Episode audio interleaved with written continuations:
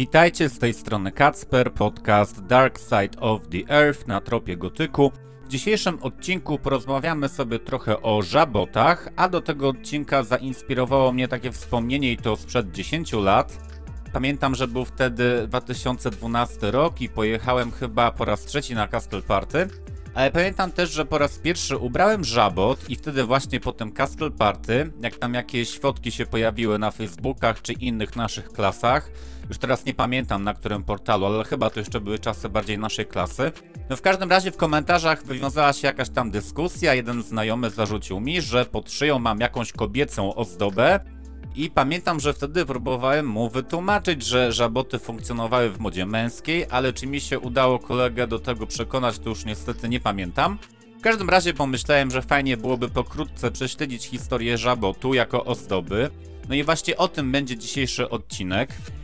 No i też tak próbowałem się zastanowić i sobie przypomnieć, kiedy ja w ogóle mogłem pierwszy raz zobaczyć żabot w swoim życiu i jakieś takie najmłodsze, naj, jakieś takie najstarsze skojarzenie, jakie mam, to jest z bardzo wczesnego dzieciństwa. I przykład będzie mało gotycki, ale pamiętam, że był taki zespół jak Kelly Family. Paddy właśnie z Kelly Family, on teraz występuje jako Michael Patrick Kelly, jak się nie mylę. Występował na jednym z Sylwestrów w jednej z polskich stacji telewizyjnych. No w każdym razie pamiętam, że oni mieli single An Angel i tam właśnie chłopcy, wokaliści występowali w żabotach. Także to takie moje skojarzenie. No więc już zapraszam do posłuchania odcinka właśnie o żabotach. Będzie troszeczkę historii, troszeczkę ciekawostek.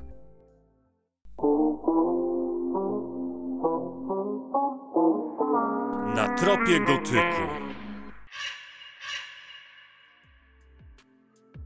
Tak na początku też może wyjaśnię, bo na okładce tego odcinka macie jakiś taki swoisty coming out mojej facjaty i już tłumaczę dlaczego. Po prostu bardzo trudno było mi znaleźć w internecie zdjęcia takie stokowe, tak zwane free use, które pokazywałyby jakieś klimatyczne żaboty, dlatego też pozwoliłem sobie użyć po prostu prywatnych zdjęć. Przejdźmy do tematu odcinka, czym są te żaboty. Ano, żabot to jest pewnego rodzaju ozdoba mocowana pod szyją na przodzie sukni lub koszuli. Nazwa wywodzi się od francuskiego słowa żabot i nie ma nic wspólnego z żabami jako zwierzątkami.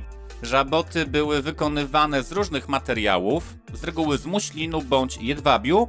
Bardzo często ozdabiane były koronkowymi wzorami. Tu warto się zatrzymać na chwilę przy samej koronce jako motywie sztuki, bo zazwyczaj jest to taka ażurowa plecionka z nici.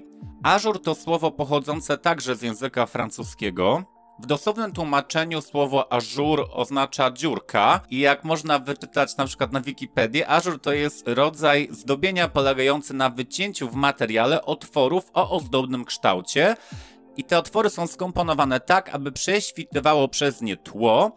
No i co ciekawe, ażur nie jest jedynie nazwą używaną ze względu na motywy dekoracyjne w nazwijmy to branży modowej, ale też można mówić o ażurach w rzeźbie i o ażurach w architekturze. No i w tym ostatnim przypadku ażur jest zespołem dekoracyjnym w postaci architektonicznych elementów ozdobnych, na przykład balustrad.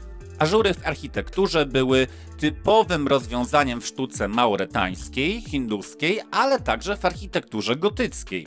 No i właśnie ta ażurowa technika zdobnicza polegająca na tworzeniu wzoru z otworów powodowała, że do kompozycji wprowadzano światło, które modelowało daną rzeźbę czy budowlę grą światłocieni. I to oczywiście też możemy jak najbardziej kojarzyć z architekturą gotycką, gdzie bardzo istotną rolę odgrywała właśnie kwestia świateł i cieni. Osoby zainteresowane tym tematem odsyłam do odcinka podcastu Dark Side of the Earth pod tytułem Oblicza Gotyku, no bo właśnie spora część tego odcinka została poświęcona właśnie prawidłom architektury gotyckiej, a w szczególności roli światła w gotyckim budownictwie. Wracając jednak do kompozycji ażurowych, stosowane one były przede wszystkim do zbudowania wrażenia takiej lekkości, ulotności, delikatności i to w każdym przypadku użycia ażurów. Zarówno możemy tu mówić o architekturze, jak i rzeźbie oraz o ubraniach. Jeśli chodzi właśnie o ubrania i wykorzystanie takich kompozycji ażurowych, często koronkowych w modzie, to tradycyjnie też wyróżnia się różne rodzaje koronek. Zazwyczaj jest to związane ze sposobem ich wykonania. Możemy więc wyróżnić na przykład yy, koronki szydełkowe, czyli wykonane szydełkiem. Mamy koronki igłowe, wykonywane poprzez osnuwanie nici na kawałku tkaniny, którą po wykonaniu wzoru się usuwa. Mamy też koronki klockowe, wykonywane za pomocą nici nawiniętych na specjalne klocki i nici te później są przeplatane i wiązane w odpowiedni sposób ze sobą. Kolejnym rodzajem są frywolitki, czyli koronki wyrabiane za pomocą czułenka, igły lub szydełka typowego właśnie do tego rodzaju koronek, czyli do frywolitek. Ok, to tak słowem wstępu, bo ja też się musiałem w tych kwestiach tutaj deedukować. Teraz przejdźmy do żabotu. No i żabot jako ozdoba pod szyją używana była od XVII wieku. I w tym odcinku ja skupię się bardzo, bardzo ogólnikowo na dziejach żabotów, bo no nie ukrywam, z punktu widzenia laika można by powiedzieć, ale w tym miejscu pozwolę sobie na taką małą polecajkę, bo jeśli jesteście zainteresowani właśnie męską modą i też tym, jak to wszystko funkcjonowało wcześniej, to takim bardziej profesjonalnym źródłem wiedzy niż mój podcast może być dla Was podcast Katarzyny Andres, zatytułowany Ogólna historia męskiej mody od XVII do XX wieku. No i w tym podcaście autorka opowiada o tym, jak to się stało, że panujące przez kilka wieków średniowieczne standardy w sposób dość nagły się przeformułowały, no jest to bardzo ciekawa sprawa, także polecam do posłuchania. Katarzyna w swoim podcaście wspomina między innymi o krągowych kołnierzach, które tak mi intuicyjnie wydają się być w pewnym sensie prekursorskie właśnie dla żabotów. Wydaje mi się też, że za poprzednika żabotu można uznać w pewnym stopniu też kryzy. No ale tu tak jak właśnie mówię, odsyłam do podcastu Kasi, link oczywiście wkleję w opisie odcinka. Natomiast z tego co ja się doszukałem, to pierwsze właściwe, nazwijmy to żaboty, pojawiły się we Francji za panowania króla Ludwika XIV. XVII i XVIII wieku żaboty często były po prostu wszywane z obu stron przedniego rozcięcia męskiej koszuli. Później dopiero żaboty wyodrębniły się jako taka osobna, indywidualna, niezależna część ubioru. No i jaką te żaboty pełniły wówczas funkcję? No przede wszystkim ozdobną. Podkreślały dostojność, zakładano je na wyjątkowe okazje. No można powiedzieć, że pełniły funkcję pewnego rodzaju krawatu. W niektórych źródłach możemy wyczytać, że żaboty wywodzą się z marszczonych falban, i co ciekawe, ich historia jest zupełnie niezależna od historii krawatów, bo krawaty mają zdecydowanie dłuższą historię. Najdawniejsze ślady wczesnych form krawata odnaleziono w grobowcu pierwszego cesarza chińskiego, czyli mówimy tutaj o czasach przed naszą erą. Natomiast swój renesans krawaty przechodziły w tym samym czasie co żaboty, Jedna z legend mówi, że około 1660 roku wspomniany już dzisiaj wcześniej król Francji Ludwik XIV dokonywał przeglądu swoich wojsk, między innymi również regimentu najemników chorwackich i podobno właśnie kolorowe jedwabne chusty przewiązane pod szyją w stylu krawata, noszone przez tych chorwackich oficerów, zwróciły uwagę monarchy i to na tyle, że nadał tej formacji miano Royal Cravates i stąd ma pochodzić właśnie słowo krawat. No i później krawat wszedł również na stałe do stroju króla, bo tak mu się spodobała ta ozdoba. A swoistą pieczę nad królewskimi krawates sprawował tak zwany krawatier, więc nawet mamy tutaj zawód związany tylko i wyłącznie z krawatami. Więc chyba można stwierdzić, że moda na noszenie krawatów i żabotów pojawiła się mniej więcej w tym samym okresie, w czasie panowania Ludwika XIV. Ale jaka była różnica?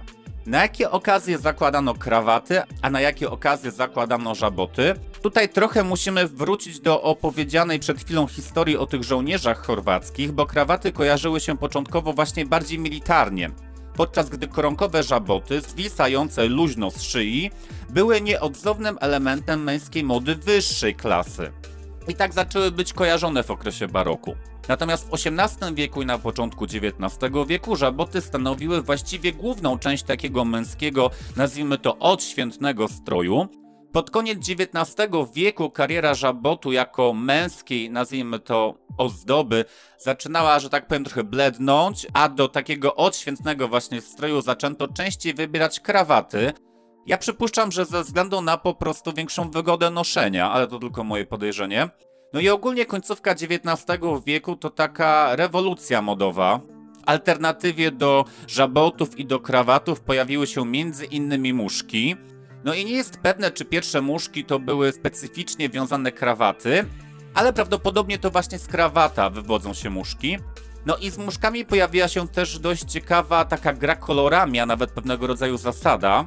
Mianowicie taka, że do smokingu należało według Savra Vivru wybierać wyłącznie czarne muszki, natomiast do fraka który w XVIII wieku stanowił raczej ubiór dzienny niż odświętny i był pewnego rodzaju wariacją na temat ubioru żołnierskiego i angielskiej mieszczańskiej peleryny sukiennej, strojem wieczorowym stając się dopiero pod koniec XIX wieku. Ale sorki, odbiegam, odbiegam trochę od tematu. W każdym razie do fraka od końcówki XIX wieku zalecano używanie wyłącznie białych muszek, jako swoiste zastępstwo za żaboty bo kiedyś do fraków noszono żaboty.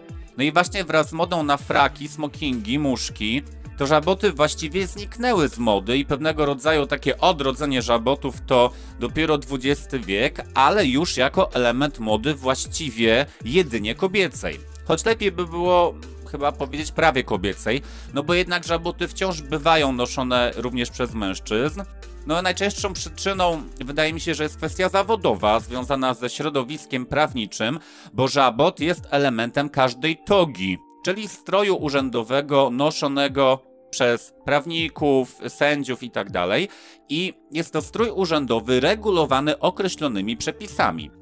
W zależności od pełnionej funkcji w sądzie, żabot ma różne kolory, na przykład sędzia nosi żabot w kolorze fioletowym, adwokat w kolorze zielonym, natomiast prokurator nosi pod szyją żabot w kolorze czerwonym. No i na stronce kruczek.pl, oczywiście link dam w opisie, ja spotkałem się z bardzo ciekawym takim wytłumaczeniem tych kolorów i nadaniem takich wartości aksjologicznych tym kolorom. Nie wiem na ile to jest pół żartem, na ile pół serio, ale jest to dosyć ciekawe, więc też to przytoczę. Właśnie na tej stronce kruczek.pl możemy wyczytać, że, tutaj cytuję, w 1932 roku weszła w życie ustawa o adwokaturze, wprowadzająca dla całego kraju jednolite przepisy dotyczące togi i biretu.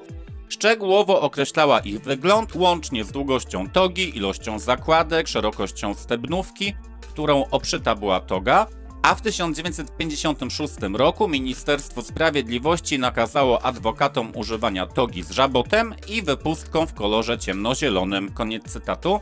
No i tutaj dalej w tym artykule możemy wyczytać, że na przykład y, właśnie sędziowie Trybunału Konstytucyjnego, jako tacy najważniejsi w kraju, stojący na straży konstytucji, y, noszą żaboty w odcieniach narodowych, czyli te żaboty są biało-czerwone.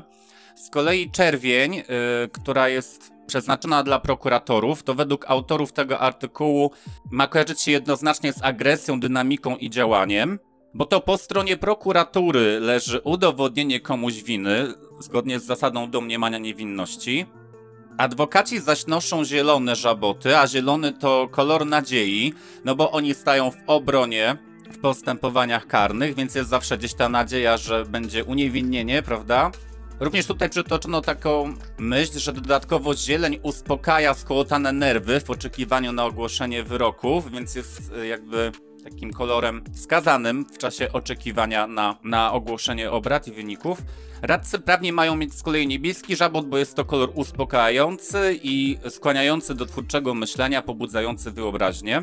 Wydaje mi się, że jednak to jest bardziej żartem niż serio, ale ale kto wie.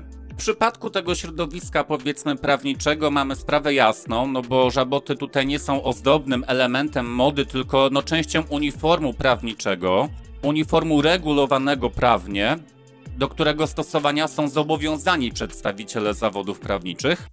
No a oprócz tych zawodów prawniczych, no to żaboty na pewno pojawiają się wciąż na różnych imprezach tematycznych, szczególnie historycznych, no i też myślę, że na imprezach przebieranych, najczęściej jako element przebrania wampira, to skojarzenie żabotów jako nieodłącznego wizerunku takiego arystokratycznego wampira wydaje mi się, że jest popularyzowane przede wszystkim przez filmy grozy o wampirach, ale to moje prywatne zdanie. No choćby w słynnym wywiadzie z wampirem z 1994 roku z Tomem Cruzem w roli Lestata. W wielu scenach właśnie szyja Toma Cruza jest przeozdobiona właśnie żabotem. Młodsi zaś widzowie myślę, że mogą kojarzyć żabot z filmu Harry Potter i Czara Ognia, bo w tej części odbywa się bal, na który bohaterowie się wybierają i jeśli dobrze pamiętam, to mama Rona przesyła mu taką właśnie staroświecką koszulę, właśnie z żabotem przy tym, co jest powodem drwin w stosunku do Rona. Oczywiście kwestia gustu, moim zdaniem koszule z żabotami są zajebiste, ale wiadomo jak jest. No i właśnie ta scena z Harry'ego Pottera wydaje mi się, że pokazuje trochę taki współczesny stosunek do żabotów, bo e, koszula Rona w tym filmie, ta koszula z, żab z żabotem jest w tym kontekście przedstawiana właśnie jako coś takiego dziwnego, przestarzałego, niemodnego. No i no, też nie, nie ukrywajmy, że we współczesnych czasach żaboty rzeczywiście zostały wchłonięte przez modę żeńską. No bo nawet jak e, wpiszesz się żabot, e, nie wiem, gdzieś w Google, w wyszukiwarce i przejrzy się jakieś różne sklepy, mówię o takich zwykłych sieciówkach, to z reguły to będą jakieś kobiece bluzeczki po prostu przyozdobione żabotem. Ale, ale przejdźmy teraz do najważniejszej części, czyli żabotu jako elementu ubioru subkultury gotyckiej. No i tu żabot, podobnie jak w sądownictwie, nie ma płci. E, noszone jest zarówno przez kobiety, jak i przez mężczyzn. Żaboty dla gotów, moim zdaniem, mają znaczenie zarówno estetyczne, jak i symboliczne, bo są nawiązaniem do mody XVIII i XIX wiecznej, a w szczególności do epoki wiktoriańskiej. Moda z czasów królowej Wiktorii Hanowerskiej kojarzona jest z okresem takim mrocznym, żałobnym, ze śmiercią. O tym już troszeczkę wspominałem w podcaście, także zainteresowanych odsyłam do odcinka zatytułowanego Dark Culture. Okej, okay, no i na koniec pozostaje kwestia taka do zastanowienia, skąd brać żaboty? Oczywiście można po prostu złożyć zamówienie u krawcowej. To jest fajna opcja, bo wtedy dostaniemy taki wyjątkowy, jedyny w swoim rodzaju żabot. Yy, uszyte na miarę, nazwijmy to, i pod nasze oczekiwania i wymagania. I właśnie pierwszy żabot uszyła taka zaprzyjaźniona krawcowa i używam go czasami do tej pory. I tutaj się przydadzą te fotki, które wstawiłem, bo na fotce z okładki to jest ten czerwony żabot. Jest on ze mną ponad no 10 lat co najmniej. Mam do niego bardzo duży sentyment. Natomiast jeśli chodzi o gotowe żaboty do kupienia, to no, w niektórych sklepach internetowych można czasami coś dorwać, szczególnie w gotyckich y, sklepach, w serwisach tematycznych. Oprócz tego czasami dostaniemy żaboty w sklepach związanych z jakimiś takimi imprezami przebieranymi. No i to właściwie chyba tyle, jeśli chodzi o internet. Żaboty są no, raczej niszowe w tak zwanych internetach i nie są łatwo dostępne, ale jak już nam się uda je odnaleźć, to możemy natrafić na ich różne rodzaje. I tu właśnie trochę mi pomogą te fotki z okładki, co wstawiłem, bo na przykład ten czarny żabot ze zdjęcia, to jak widzicie jest część koszuli, czyli tu mamy przypadek żabotu, który jest już wszyty w koszulę. Są też opcje żabotów indywidualnych, osobnych, na przykład zapinanych na guzik w koszuli i tu przykład na fotce to ten w kolorze kości słoniowej, on jest właśnie zapinany na guzik. No i ta właśnie wersja z tym żabotem na guzik wydaje mi się, że jest po prostu najwygodniejsza. Jest też trzecia opcja, czyli żaboty wiązane pod kołnierzykiem w koszuli i tu za przykład może posłużyć ten czerwony żabot z fotki. On jest właśnie wiązany pod kołnierzem. Jeśli chcielibyście stacjonarnie gdzieś przymierzyć i kupić żaboty, to mi na Instagramie jakiś czas temu na pewno mignęło zdjęcie z komisu God Metal Punk w Warszawie że właśnie w tym komisie odnajdziecie całkiem poważną kolekcję żabotów. Ja jak będę w stolicy, to na 100% sprawdzę to miejsce. No bo raz, że to super, że istnieje taki komis, a dwa, no ja mam po prostu potworną słabość do żabotów i muszę to koniecznie sprawdzić. Natomiast na tej fotce na Instagramie wstawionej na pewno widziałem właśnie sporą ilość żabotów w tym miejscu, także myślę, że warto to sprawdzić. Okej, okay, to by było na tyle w tym odcinku. Mam nadzieję, że był on dla Was interesujący. Zachęcam do subskrybowania, śledzenia podcastu Dark Side of the Earth w aplikacjach, w których najczęściej go słuchacie. Bardzo dziękuję za wspólnie spędzony czas. Życzę Wam mrocznego dnia i do usłyszenia.